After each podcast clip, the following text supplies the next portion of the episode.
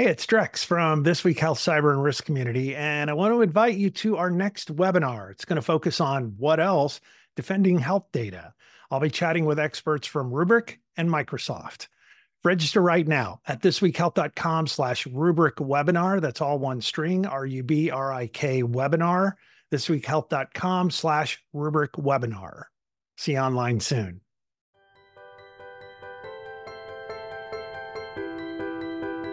Welcome to This Week Health. My name is Bill Russell. I'm a former CIO for a 16 hospital system and creator of This Week Health, a set of channels dedicated to keeping health IT staff current and engaged.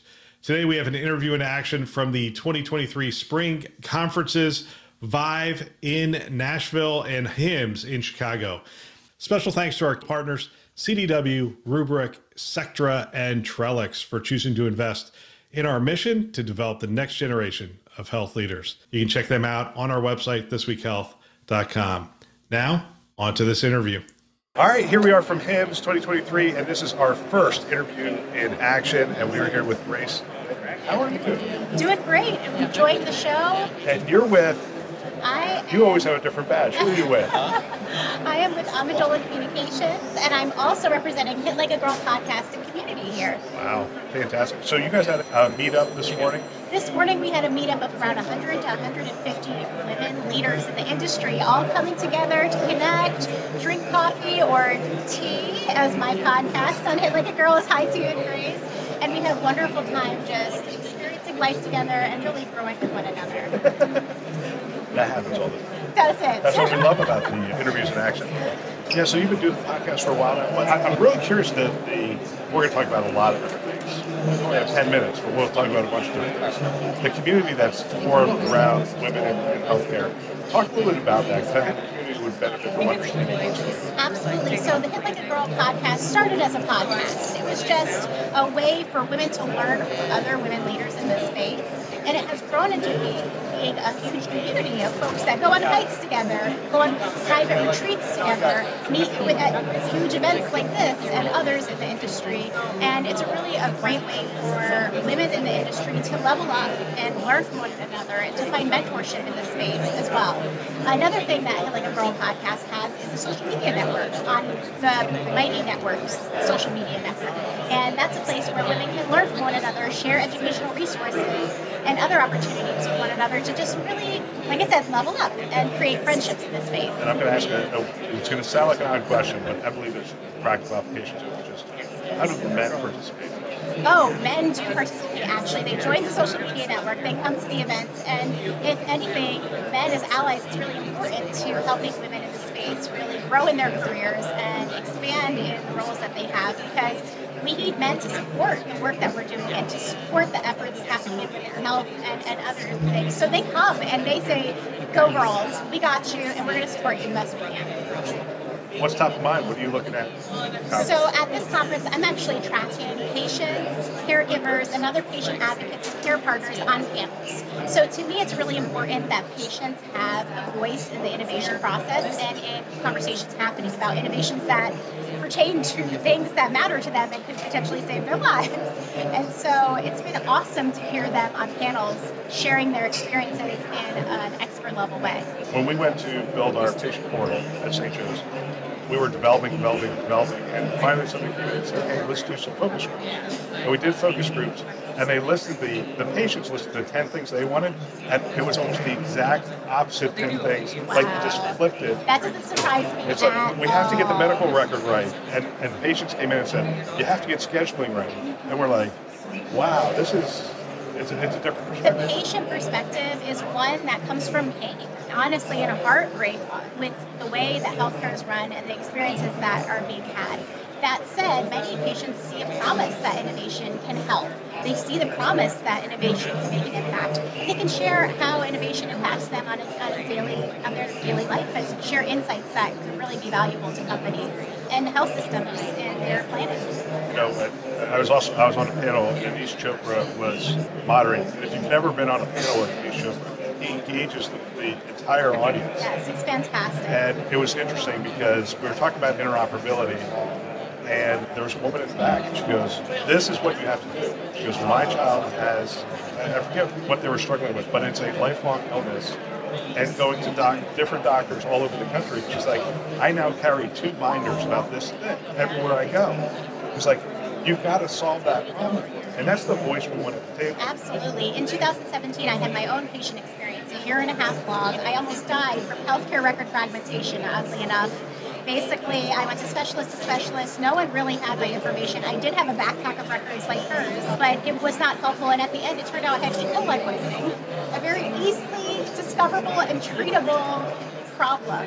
And it's just looking back on that experience, I've learned so much about the healthcare system, about how healthcare works, and what's not going so great. And to me, it's really important that patients don't bear the brunt of healthcare record fragmentation, and that we have a say in things that are happening, even at the policy level, in regards to healthcare data and other things. Are some of your clients and some of the people who listen to my podcast, are they engaging the patient better? Yes. And how are they? Absolutely. Well, they have patient boards, they have patient advocates that are coming on staff as chief patient officers.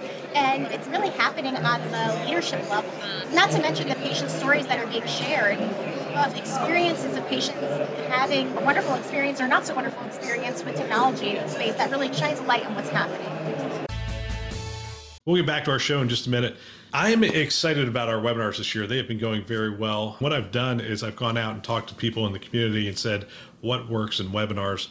And they came back and said, look, this is what we want. We want a webinar that is not product centric. It's really focused in on the problems of healthcare.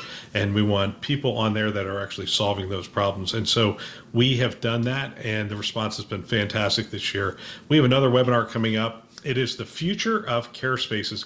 Where care is being delivered is changing rapidly. Even the care spaces within the hospital themselves are changing. Technology is being added and different types of technology, AI, obviously, computer vision and whatnot, is changing that modality as well as what's going on in the home and whatnot. So, we're going to have that webinar on June 8th at 1 p.m. Eastern Time. We usually have it on the first Thursday. Happens to be a little too close to my anniversary, so we're going to do June 8th at 1 p.m. Eastern Time, Future of Care Spaces. We would love to have you be a part of it. If you are interested in being there, go ahead and hit our website, top right hand corner. We have a card. You can click on that card and go ahead and fill out the form and get registered today. We would love to have you join us. We look forward to seeing you there. Now back to our show. So that's fantastic that we're engaging the patient. What do you, I mean, your organization has a lot of clients in this. What's the industry? What's the feeling in the industry right now? I think the economy is a huge challenge. Obviously, everyone, everyone's trying to figure out their business models. Health systems are coming back to a lot of these vendors and saying, you need to prove your ROI in a year. We're not giving you three years anymore, it's a year, et cetera. So, and funding, too, the funding landscape is tricky right now. It's the, the funding landscape is softening. So, we're definitely seeing that folks are trying to navigate what that looks like, changing their business models, reaching into pharma. Maybe in the past they may not have talked to pharma, but finding new business models where the pharma money can come in and help really save their health Pharma, payer, of their business. yeah. Direct to consumer though is still so difficult. Absolutely. It doesn't seem like that's going to be happening anytime soon, especially in this economic environment.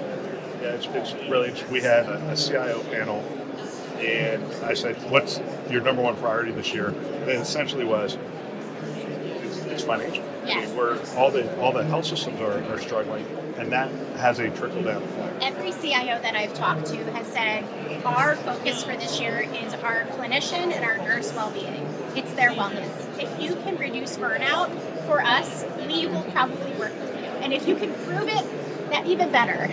and we need the clinical validation. People are saying more than ever, before we work with you, we need clinical validation to know that it works. Well, what kind of services do you? I mean, do you bring that to your clients and help them to, to make those connections? So my job is to be a healthcare storyteller. So once they've done it, I will share it with the universe and let the world know about it. And I think there's definitely different pieces that everyone plays in the puzzle. But My piece is to, at the end of the day, share it. Do, do you ever?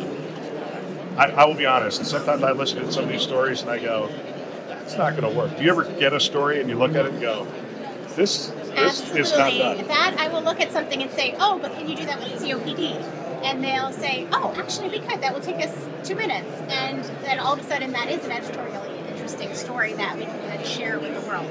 So there are sometimes that some things that happen. In that sense. So, what do you do to help, like, as you're talking to organizations who are trying to get their message out? What do you tell them about the story? What are the important points that they need to bring? Well, we need clinical validation. We need data. The world wants all the data. They need all the data. The industry needs the data. Well, the internal sale for the internal sale is so important because at some point your salesperson is talking to them, but then that person has to go and sell it internally.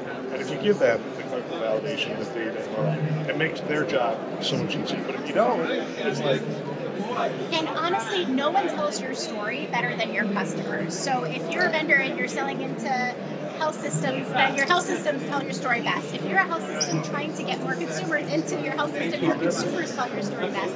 And so for me, that's really important that people understand that really telling your message, end of the day, you're not the hero, the, your customer is the hero. how important is the name? I'm just curious. 'Cause- 'cause Interesting. some- sometimes I look at some of the, the names of the company, I'm like, I have no idea what they do basically. I think the company name's really important. It's important that it's memorable. It's not hard to, to So pronounce. it's, it's part of the brand. It's It is part of the brand. The whole thing is a cohesive unit, and it all works together in tandem. It's, it's funny when I started. People know this week health, but the parent company is called Health Lyrics. Yeah. Oh, And it's, funny. and it's about it's, essentially it's about writing the story of healthcare. And Oh, I love that. when I started, it was about writing the story of healthcare. Now it's about telling the story. Oh, absolutely. And it's just sheer fun. Oh, truly, truly. No, this week health is a great name, by the way. And there are some great names on the floor today, that's for sure. There's tons of vendors here, lots of energy, lots of excitement, lots of connections being made. I've talked to 10 CIO this morning at the Hit Like a Girl networking event. I mean, it's pretty amazing to see a, a huge group of folks in the industry really coming out and really getting excited to work together. Grace, thank you for your time. Great to see stuff. Another great interview. I want to thank everybody who's spent time with us at the conference. I love hearing from people on the front lines, and it's phenomenal that they've taken the time to share their wisdom and experience with the community. It is greatly appreciated. We want to thank our partners, CDW, Rubrik, Sectra, and Trellix, who invest in our mission to develop the next generation of health leaders. Thanks for listening. That's all for now.